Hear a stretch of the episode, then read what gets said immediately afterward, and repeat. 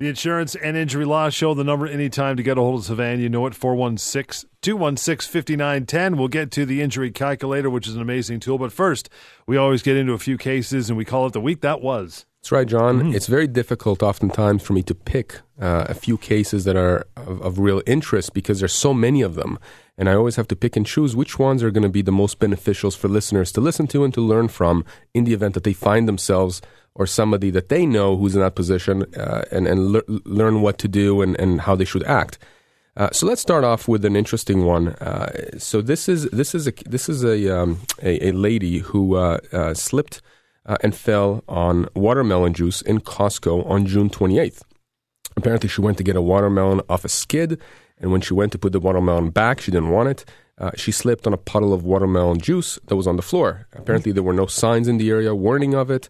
Uh, there, there, were no employees in the vicinity. It was very busy, uh, etc. She fell on her left side. She was unable to get up. An ambulance was called. This is how bad it is, right? So she didn't just get up and continue on shopping. Brush it off. Yeah. Brush it off. The employees actually called an ambulance. She found out that she had a torn ligament in her left hip. Now, she went back to work, but on modified duties. Uh, and uh, she's unable to sleep on her left side because of her hip, uh, and, and she's currently seeing a physiotherapist, which is um, which is you know standard therapy in a situation like this. She's 57 years old and she, she's a sales rep.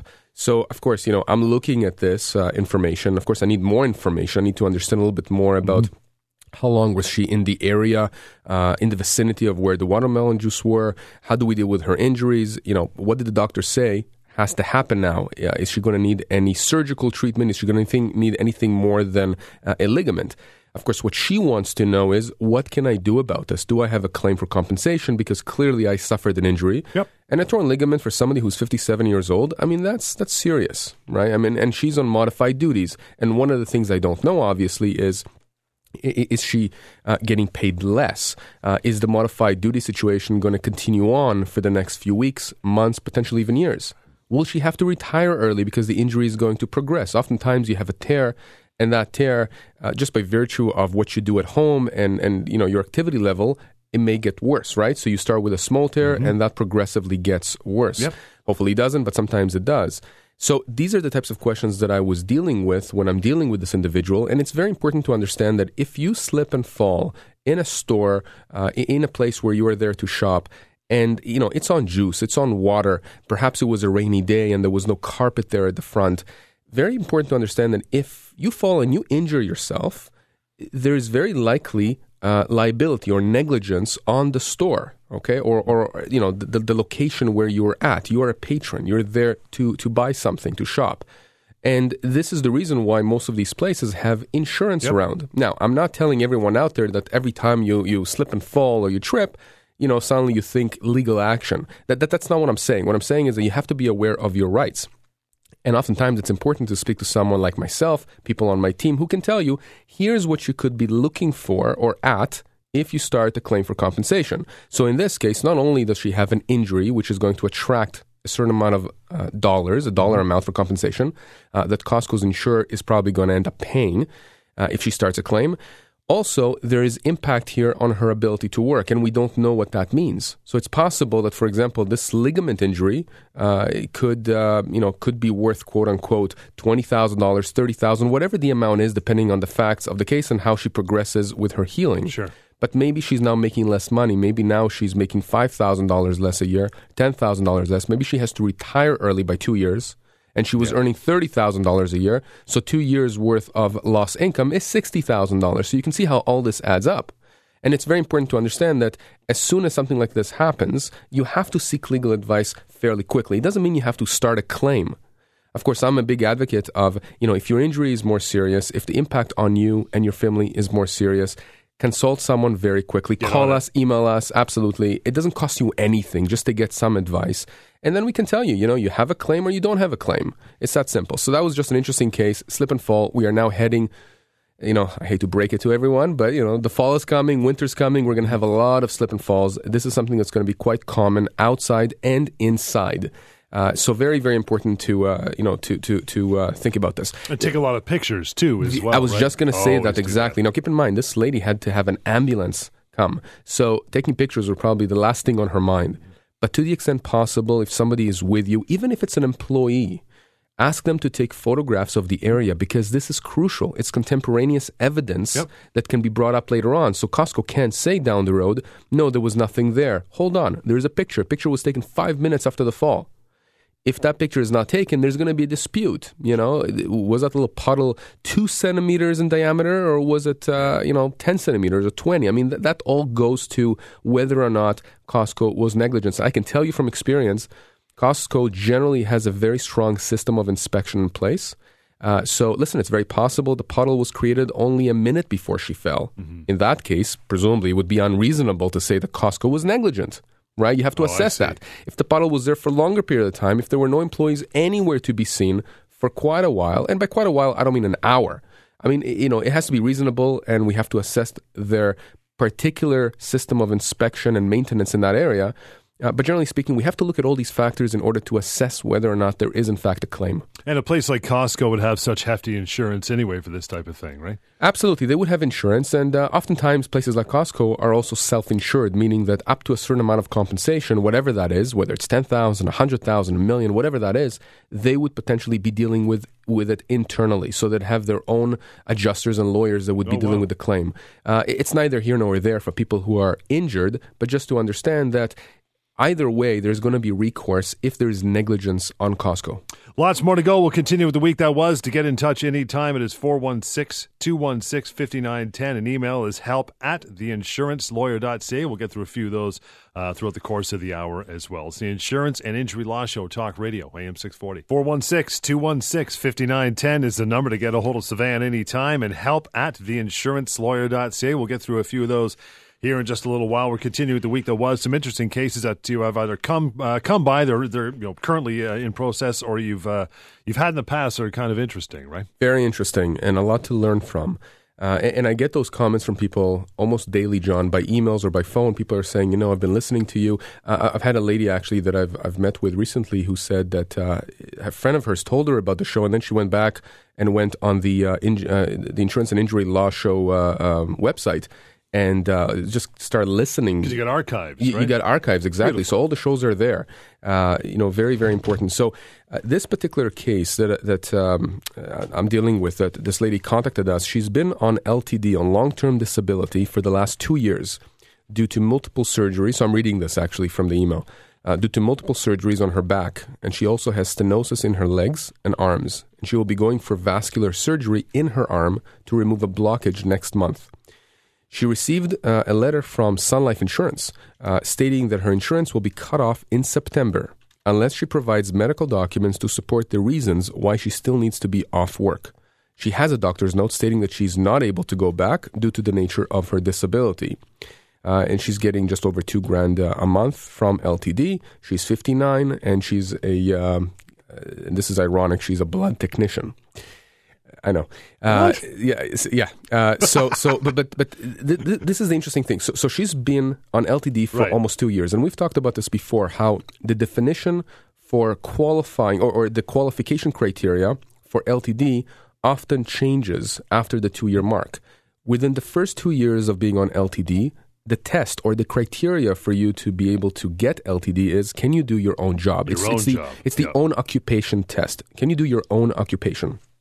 The second, more expanded definition, the bigger definition, the more difficult definition to meet or the criteria uh, is after the two year mark, which is can you do any occupation for which you are suited for by training, education, or experience? Example. Right. Example. So it's the one we, we often use, which is, uh, you know, let's say you're, you're a surgeon, you use your hands often, you're disabled, you're unable to do surgery. So within the first two years, the test is can you do surgery? Right. It's your own occupation. Can't you it. can't. After the two year mark, can you do anything? Any occupation for which you're suited for by training, education, or experience. So, can you teach, Teach. surgery? Right. Well, yes, you can. So, therefore, you would not be able to meet Cool. uh, the, the, the, the test beyond the two year mark. So, this lady, now this is interesting. So, she's got all these issues stenosis, she- she's going for vascular surgery to remove a blockage. Uh, her doctor uh, clearly says she's unable to go back to work. I'm not sure at this point if she got a, a letter or a report from a specialist that confirms it, but let's assume for a second that she would have that. Why would the insurance company here say uh, no, um, you know, sorry, we don't have enough medical documents uh, or information to support uh, the, the ongoing disability. Now, oftentimes insurance companies send out those letters, or the adjuster tells you we just don't have enough uh, to take you beyond that two year mark, right, to the expanded definition of LTD, because really they don't have that information. And, and that happens, that's legitimate. Okay, I mean, I, I'm very hard on insurance companies, but it is true that they are very document intensive. They need the proof. They need to know from your doctors. Well, it's a business. It's right? a business. They need to know that you're disabled. They need to know what's the nature of the disability. They need to know, you know, is there a prognosis here? Are you going to go back at any point? So it's very possible in this particular case, this lady really has not submitted sufficient documentation. Mm-hmm. But the fact that she's on disability for about two years indicates to me that clearly the insurance company has some measure of documentation supporting yeah. the disability. So this could be one of those situations where we simply need to make her claim more robust. I have to be communicating with her doctors, telling them, here's what we need. Here's a letter with questions. Here are the three, four, five questions I need you to answer specifically in detail. And oftentimes that's what's missing. That's the missing piece of the puzzle. I provide that to the insurance company. Insurance company says, ah, now we have it. We will approve you. You will now uh, uh, be approved for the disability for LTD beyond the two year mark. That said, I have seen uh, enough claims, enough situations where, despite all of that, even without my involvement, the insurance company has taken completely an unreasonable position. Where, despite all the reports, all the letters, all the opinions from the doctors treating the disabled individual, the insurance company says, sorry, insufficient medical documents. Guaranteeing you, John, that some of the cases that I've seen, if you were to put the adjuster in front of a judge and have the judge read some of those letters from the doctors, the adjuster would be looking for a place to hide because mm-hmm. the judge would be so angry. So oftentimes insurance companies will tell you, sorry, we just don't have enough medical documentation, not because they don't have it, because for whatever reason, the adjuster has decided it's not sufficient, an arbitrary type of a decision. See, the interesting and, and kind of a side note on all that, uh, when you were talking about that entire case, is, you know, I asked for the documentation. I was working with the insurance company. The benefit of all this and not going at this by yourself, which you should never do with something this large, is the fact that once someone's involved with you, they no longer have to deal with the insurance company or anything. That's absolutely correct. Right? They're not the ones who are asking the doctors for these right. documents. Once we uh, represent the individual, we are the ones communicating with the doctors. We are the and I've done this. I've spoken with psychiatrists, physiatrists, orthopedic surgeons, neurologists, uh, whoever. I mean, a few weeks ago, I was speaking with a client who's from the states, and and his special uh, uh, uh specialist in, in California. We, we were having a, a nice chat that were, was really helpful to his case. Uh, and, and, so it's you know very very important to understand that once we represent you, we're the ones dealing with the adjuster, with the insurance company, and we don't really give them any leeway. I mean, we tell them, look, here's the criteria, here's the test, here are the records, here are the reports, here's everything you need. Here are your choices. You either continue paying these benefits to our client, or we start a claim against you. The latter, the claim, is figuratively speaking a gun to the insurance company's head because once you start a claim, which we do quite often when the insurance companies don't want to do what they're supposed to do, uh, they have to respond. And uh, most of the time, I would say 99% of the time, it ends up in a settlement, and our clients get exactly uh, the compensation that they're owed. The week that was, the uh, disability calculator, everything is on the way. We'll get to that. Uh, more of your questions and emails 416 216 5910 and help at theinsurancelawyer.ca for contact. This is the Insurance and Injury Law Show. It's Talk Radio, AM 640. 416 216 5910 and help at theinsurancelawyer.ca for an email. We'll get to those uh, in just a few minutes here. We're right in the middle of the week that was. You've got a doozy right in front of you now, Sivan. I do. Uh, this is an interesting one. Uh, this came through the injury calculator. Mm-hmm. Um, although it, it, wasn't a regular submission, this was an actual email that came to me from uh, from a lady who says, I was T boned by another car which blew through a red light and hit my driver's door. In the result, I have a hole in my lower leg with a lot of nerve damage. Uh, she also has whiplash and a whole bunch of other uh, significant injuries. Uh, she says, I cannot work until it's healed due to the pain of the injuries. I need to know what I can be compensated for. Then she ends with the insurance agent is not too helpful in telling me what I am able to do. Of course not. Surprise, surprise. so I don't know if she's meaning uh, the adjuster or if she's meaning a broker f- through which she got the insurance. One or the other, right? Yeah, I, exactly. Either way, I'm going to answer this lady's questions. That we already have, but I'm going to answer it um, just on the radio because, again, very, very important. What can she do in this situation? Uh, well, yeah, clearly, if she's injured, she's going to be entitled to accident benefits through her own insurance company. We talked about that before. Mm-hmm. In every case in Ontario where someone else is at fault for the accident. So you have two car collision, three car collision, 4 mm-hmm. car collision. We have those usually in chain type of accidents. You know, rear-end, one rear-ends the other, who rear-ends the yep. other, etc. In all these cases, uh, the person who uh, was injured through no fault of their own has two types of claims potentially. Mm-hmm. One is through their own accident benefits insurer, you can get income replacement benefits. Okay, up to 400 up to 400 unless okay. you have optional insurance, and right. you can raise that. I always recommend talk to your brokers about getting optional insurance. It's insane nowadays to drive with just the minimum requirements. Most people out there, John, make more than uh, $1,600 a month, which is $400 a week. And, and so, you know, you're not going to be compensated for more than that if all you're covered for is 400 bucks a week. Right. So that's important. You're also going to be entitled to medical and rehabilitation expenses. And we talked before about the minor injury guidelines and yep. how much you can get. This lady obviously has a much more serious injury. She's talking about a hole in her lower leg, nerve damage. She's probably going to be beyond that minor injury guideline. She's going to get a lot more in terms of rehabilitation. The MIG. Uh, the MIG. But but he, here's here's the interesting uh, the, the, interesting thing uh, uh, here. She didn't mention anything about work. Let's assume for a second that she's unable to work. Uh, that's huge. So not only can she make a claim for income replacement benefits from her own insurance company, but she can start a claim against the other driver, whoever uh, T boned her car. Very, very important. Now, here's something that really makes me angry because I'm seeing this more and more, and I've talked about this quite a few times. When you have a serious injury as a result of a car accident, a slip and fall, whatever it is, it's true. You know, if you have a lawyer or paralegal, they'll tell you you have two years from the date of the accident to start a claim, with the exception of, of a few exceptions the question is should you wait during that time? Like, should you no. wait until the two year mark? Should you wait even one year? If your injury is so serious, like this lady describes, should you be waiting for a full year before you start a claim for compensation? You should be on it right away. My view is exactly. My yeah. view is immediately file a claim yeah. or shortly after file a claim. Don't wait for a full year because the longer you wait, the longer it's going to take to resolve your claim. I was contacted just this past week by a lady, and I met with her um, in Aurora, which which is where I live. Uh, very very nice lady uh, who who has a paralegal dealing with her accident benefits claim, and has never spoken to or met with a lawyer at her uh, at the firm where she's at. Mm-hmm. And she's in the dark. She doesn't know what's going on. She's still struggling with work. She had three jobs at the time of the accident.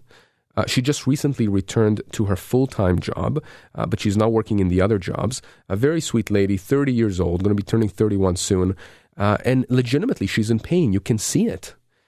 And the accident happened, I believe it was uh, around October or November of last year. So we are now, you know, we're going to be at about the one year mark uh, fairly soon, yeah, soon right? right? Why are they waiting? Why hasn't a lawyer spoken with her? Why is there no information given to her? She has no clue what's going on with the case. Responsiveness is an issue with that firm, uh, which unfortunately is the case with many firms where you just don't get a call back or an email back. It's just it's unnecessary. So, with respect to the lady we talked about just now, who who used the injury calculator to submit the question with the T-bone. Uh, she's entitled to significant compensation, potentially from whoever was responsible for the accident. It's not going to be difficult to resolve. We need to understand a little bit more about the prognosis and what's going to happen to her in the future, uh, and, and, then you know take it from there. But the point is, this has to be worked on, mm-hmm. okay? And th- this is the key thing for people to understand. It's your case, it's your life, it's your injuries, it's the money that's owed to you that you're not getting because no one's doing anything on your claim. And if you do it by yourself, you risk making a lot of mistakes along the way that the insurance company is frankly going to take advantage of. And when I was doing insurance, on the other side, insurance defense, when I was assisting insurance companies defending them, I would capitalize on those because yep. that was my job. My job was to save the insurance company money. It's just that simple. for sure. And I'm not blaming insurance yeah. lawyers. I mean, many of them are my friends. They used to be my colleagues. Nothing wrong with that. They have a job to do. You just have to make sure that your interests are protected. Well, I know you'll keep abreast of the situation for sure. Now, as far as the uh, the other one is concerned, um, how do you you mentioned a paralegal? How do you know if it's paralegal or a lawyer? Okay, so first of all, you can ask and they'll tell you immediately because those are two separate and different things. Yep. And I've said it before, you know, a lot of lawyers have this uh, God complex, just like many doctors do, which is I'm a lawyer and you're paralegal, therefore you're beneath me. you know, no, that's not correct. I've known and I know a lot of paralegals who are far superior in skill, uh, in empathy, in responsiveness, in everything that I hold dear in the profession to lawyers. Well. Uh, there are, of course, many, many good lawyers out there. Generally speaking, you will find that in car accident situations, paralegals are the ones that are going to be assigned to your case. Okay. They cannot deal with the claim for compensation against the other driver's insurance company, particularly if, if you start an actual you know, claim with the court, uh, which is what is necessary to do. But they will deal with the accident benefits portion. That said, you want to make sure that the paralegal you're dealing with uh, is going to be communicating with a lawyer. And oftentimes, paralegals have their own offices, they're by themselves. Maybe they have a relationship with a lawyer or a law firm. But, you know, ideally, as far as I'm concerned, if you have them all in house, if you have paralegals and lawyers working side by side, there's more efficiency, there's more communication, sure. nothing, uh, less things, let's say, are going to slip through the cracks. That's my experience. So you can simply ask the person, Are you a licensed paralegal? And they have to be licensed. Very, very important. They can just be a paralegal, they have to be licensed by the Law Society. And you want to make sure that there is a lawyer assigned to your case in case you have questions about the other claim against the other driver. 416 216 5910. That's the van's number anytime, even outside of show hours. Uh, the email is help at theinsurancelawyer.ca. We continue with more the Insurance and Injury Law Show, Talk Radio, AM 640. The Insurance and Injury Law Show, the number and email to get a hold of Savan Zizi, 416 216 5910, and it is help at the insurance. theinsurancelawyer.ca. One more case as we look at the week that was, some past cases, some present cases that are on your desk right now before we move on to uh, other stuff in the show. That's right. You know, John, when we first started the show, we had uh, just one segment dealing with the week that was. And th- the reality is that there are just so many interesting questions out there and people contacting me. I have to share this. I mean, these are real life stories, people who are struggling right now. So let's talk about another one. This is the last one, I promise. but this one is very interesting. So let me read that to you because this person submitted the question through the website www.mydisabilityquestions.com. Okay, mydisabilityquestions.com. Free website. You get answers within minutes from me directly. So here's the question: The company I worked for installed glue down carpet in September 2015. After I told them that it is toxic for me, I got really sick and eventually passed out at work in November 2015. So a few months later, she's been uh, off work ever since.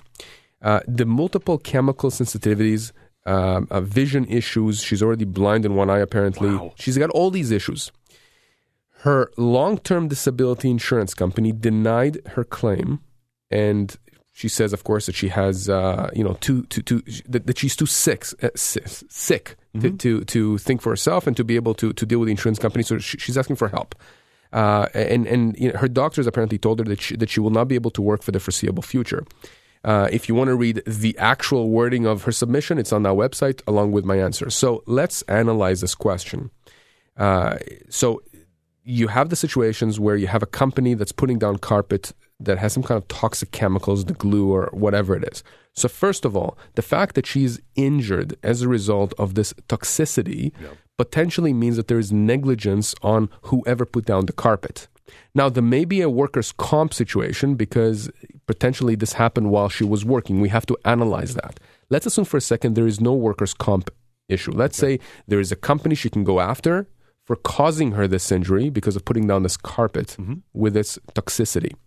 So she potentially has a claim against that company that did that for compensation. What kind of compensation? The pain and suffering that she's suffering, income, Income losses in the future, etc. But let's talk about income loss. Well, she was denied by her insurance company, the LTD insurer, which incidentally happened to be Sun Life here as well. Uh, she, she's been denied uh, um, the LTD payments, even though her doctors support her disability. So she also has a claim potentially against Sun Life. Well, if you have a claim against whoever caused the accident or the injuries, Yeah. and you have a claim potentially against the LTD insurer, what do you do? Who do you go after? Do you go after them at the same time, Right. separately? That's all strategic, and that all depends on the facts of the case. My view is that if you have multiple causes of action, meaning you can go after the company that caused the injury in the first place, and you can go after the insurance company for not paying you LTD when they should be. I'm going to make a claim against them together. Why? Because when it comes down or, or time to settle the case, to negotiate a resolution, I want all the parties that may potentially have exposure, meaning that may potentially pay out, I want them in the same room. I want to be able to negotiate with them. Why? Because I'm not going to say to one, you owe her X, and the other one, you owe her Y.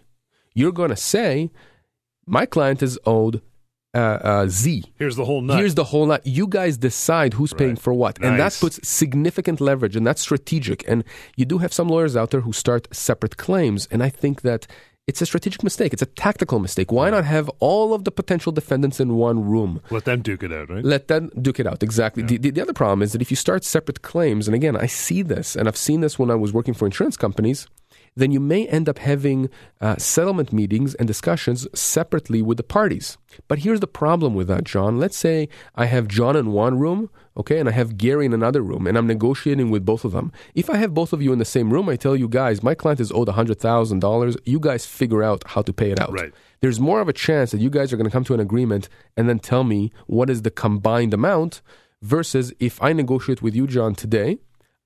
Gary's nowhere to be seen. You're going to tell me I'm only paying 10 grand. You want the rest? Go and get uh, the rest from him. And of course, I make a deal with you and I go to Gary the next day and Gary says, Why didn't you only get 10 grand from John? Right. You should have gotten That's 50 grand from John. Exactly. So, you know, th- these things are very, very important. And this is why when you have multiple causes of action, you have multiple claims for disability, for injury, for whatever else, it's important that the lawyer you're dealing with, the team you're dealing with, can actually make claims and understand how to make claims against all of the parties. Keep in mind the fact that I do and my team does uh, long term disability and injury claims, and incidentally, employment Yeah, matters, you bet, with right? Wrongful yep. dismissal. That means that as a team at the firm, we can deal with all the issues in house. That is significant leverage over the parties. It means that there is communication between the lawyers. It means that we can leverage that to get much higher compensation, probably in half the time, to our clients. We'll uh, take a short break. As soon as we come back, we'll give you details about the injury calculator. You've heard us talk about it so far the uh, this afternoon, this morning, a few times. We'll get into details about that and get right into your emails. That email address is, by the way, help at theinsurancelawyer.ca. Number 416 216 5910. The Insurance and Injury Law Show. Talk Radio, AM 640. The number is 416 216 5910. That'll put you in touch with Savan directly. So will the email that is help at theinsurancelawyer.ca. Mention this, the injury calculator. Now, you've, you've mentioned this a few times uh, already during the show. Give me some details. Injury Calculator is a tool that we created, my team and I, uh, over a year ago. It's free, it's anonymous, and what it does is it allows you to go on it online and input a few key pieces of information about your injuries. Let's say you were in a car accident or a slip and fall, something like that, where someone else was negligent or responsible. You enter uh, things like what is the type of injury you suffered. Let's say it's a broken leg. Um, uh, you know what's the significant, what, what- what's the extent of the injury? You know you needed surgery on it, things like that. Again, it, it's very few things, and these are I think drop down menus or click on menus. And what it does is it's it it, it goes through an algorithm and it goes through a database of, of cases from across Canada that we've pulled out and put together. And it tells you here's what you can expect to get, or, to, or here's what you're looking for um, in, in terms of a dollar amount for your pain and suffering. Underlined pain and suffering. It actually tells you, let's say for a broken leg, I don't have the screen in front of me, John, but let's say broken leg will tell you, you know, you, could potentially be getting or owed uh, 40,000 to $60,000 for pain and suffering. Uh, again, it's very specific. And why do we have that range? Why does it say here's the range of what you could be looking at? Right. Because different injuries affect people differently. You may have someone who's 20 years old who had the same injury as someone who's 70 years old, but the effect on the person from a functional standpoint, from a work standpoint, from an Totally different. It's very, very different. Yeah. Exactly. So therefore, judges across the country have awarded different things. But if your injury, uh, you know, if, if you have a certain injury, you're not going to have one judge in one part of the country saying you're owed a dollar, and in another part of the country saying it's worth three hundred thousand dollars. Right. Okay, you're going to have a more reasonable range, forty to sixty thousand, eighty to hundred. I can tell you hip fractures as an example. Uh, I, I deal with a lot of hip fractures, slip and falls, and stiff, things like that. Uh, you're probably going to see a range if you put that in there of ninety thousand to one hundred and ten or one hundred twenty thousand, just for the pain, and and suffering. suffering. And why is that important? Let's say that you have someone who's 65 years old. They're not working. They're just retired. They slipped and fell. Perhaps it was watermelon juice, or perhaps Right. it was, you know, just uh, icy on, on a sidewalk. Someone was responsible.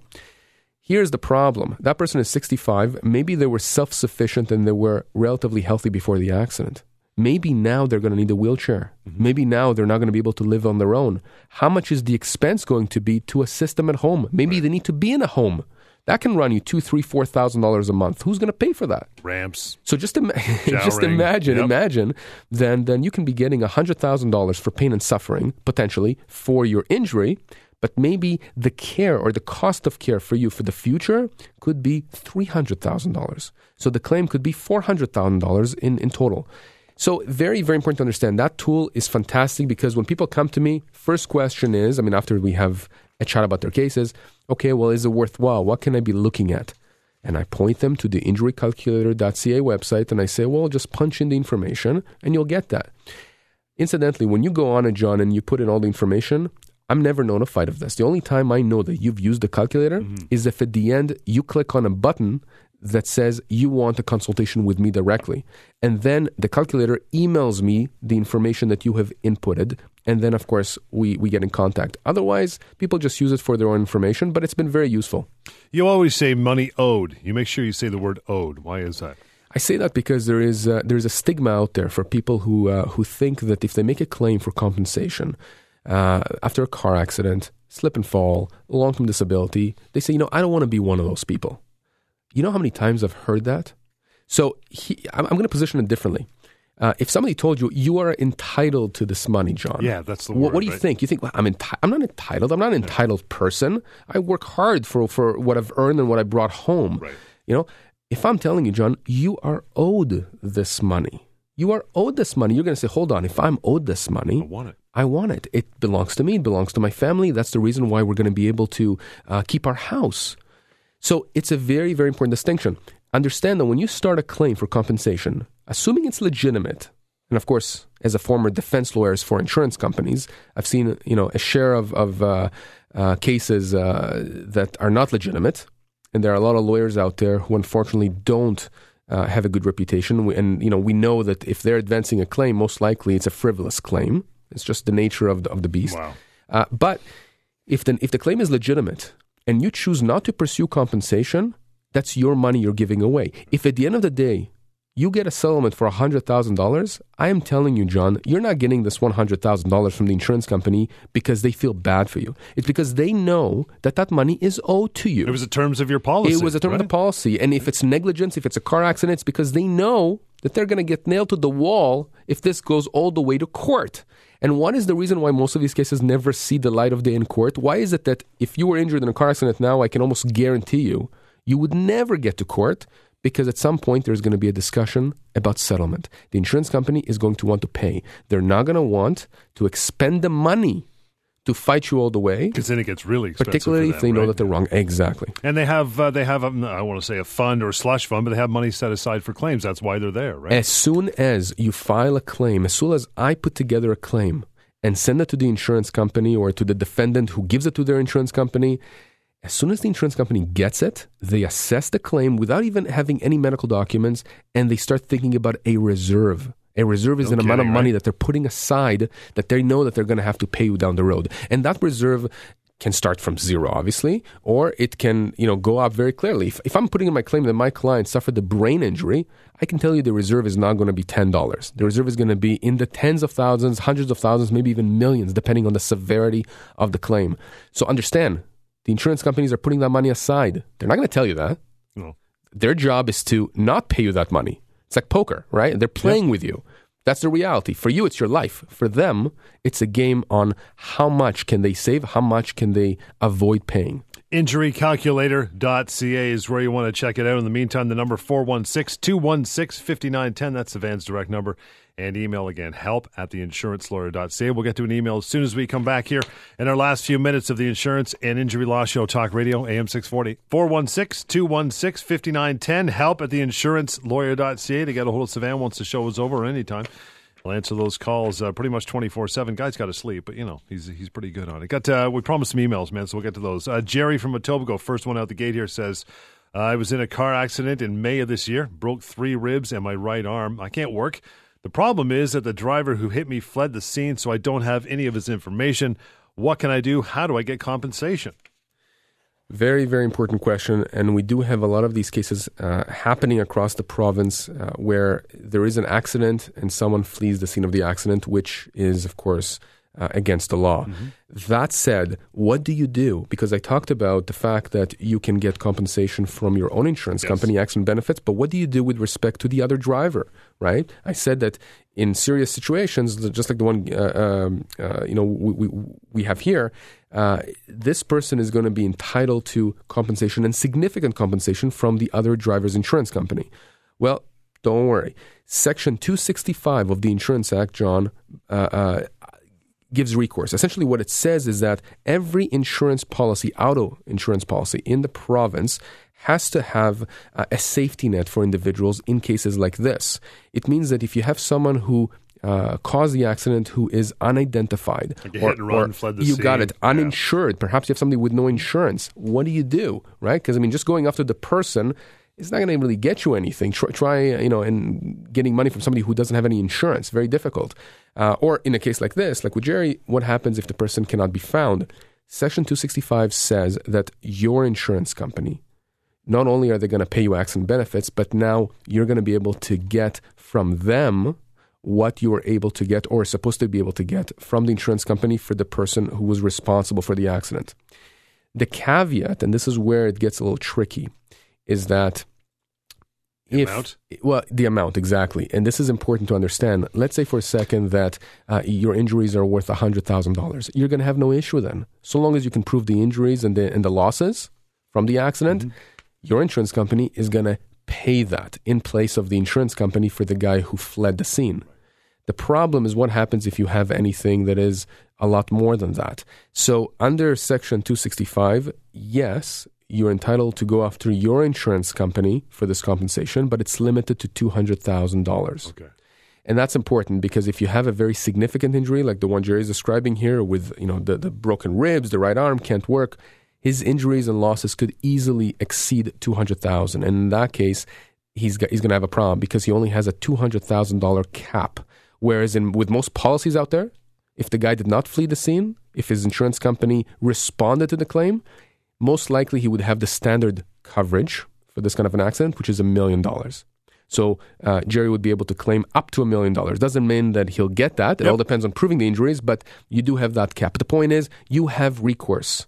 If you were hit uh, and your injuries are significant, your losses are significant, the person fled the scene or has no insurance or has very little insurance, you do have recourse. Uh, don't simply give up and walk away. Contact us, call me, email me. I'll explain to you exactly what your options are. We got about uh, two minutes left to go today, so I'll squeeze in one quickly. Dan from Aurora. I was in a car accident again last winter. My wife was driving, and she caused the accident because she went uh, on a red light. She was charged by the police. I've had a lot of trouble getting back to work, and our bills are starting to pile up. Can we do anything in terms of getting some compensation? This is the kind of a question that you keep uh, asking me, John. Is what happens when you have a spouse or someone in your car who's driving and they are the cause of the right. accident? What do you do? It's so unnatural to start a claim against them. Well, it is unnatural, but at the end of the day, this is why we all have insurance. You're not saying to your wife, John, I'm going to start a claim against you because I hate you. No, it's because you understand that the insurance company that you guys have is going to respond. And, you know, people are concerned about, well, what's going to happen with my premiums? You know, my wife's yep. premiums are going to go up. I understand that. Let's say they go up by $10 uh, uh, a month, $100 a month. But if you have significant injuries, if you now cannot work, you are owed this compensation. So if you want to save $1,000 a year on premiums while your injuries could net you, I'm using that in a very kind of brute way, net you $500,000 for your injuries and losses, right now, does it make sense to right. not make a claim? You know, right. so the fact that you have someone in your car, a friend, a family member, someone else like that who's close to you who caused the accident, it doesn't mean you have no claim. I know it seems unnatural, but for you to simply not make a claim because it's your spouse or your child or whoever it is that caused the accident, I think it's a mistake if your injuries are really serious. It's the company, not the person. It's the company. Right? It's the insurance yeah. company is going to be paying out. That's the reality of it. So just understand that you have that option. Uh, and you know, some people choose to do it, some people choose not to. I can tell you, more often than not, people who choose not to do it when they've had significant injuries regret that Big down time. the road. Lots of good stuff today, man. We'll take it for another week. In the meantime, you need to get a hold of Sivan. You can do so 416 216 5910. Have that number with you. And help at the insurancelawyer.ca. When you got some time, check out injurycalculator.ca. This will do it for another week in the Insurance and Injury Law Show, Talk Radio, AM 640.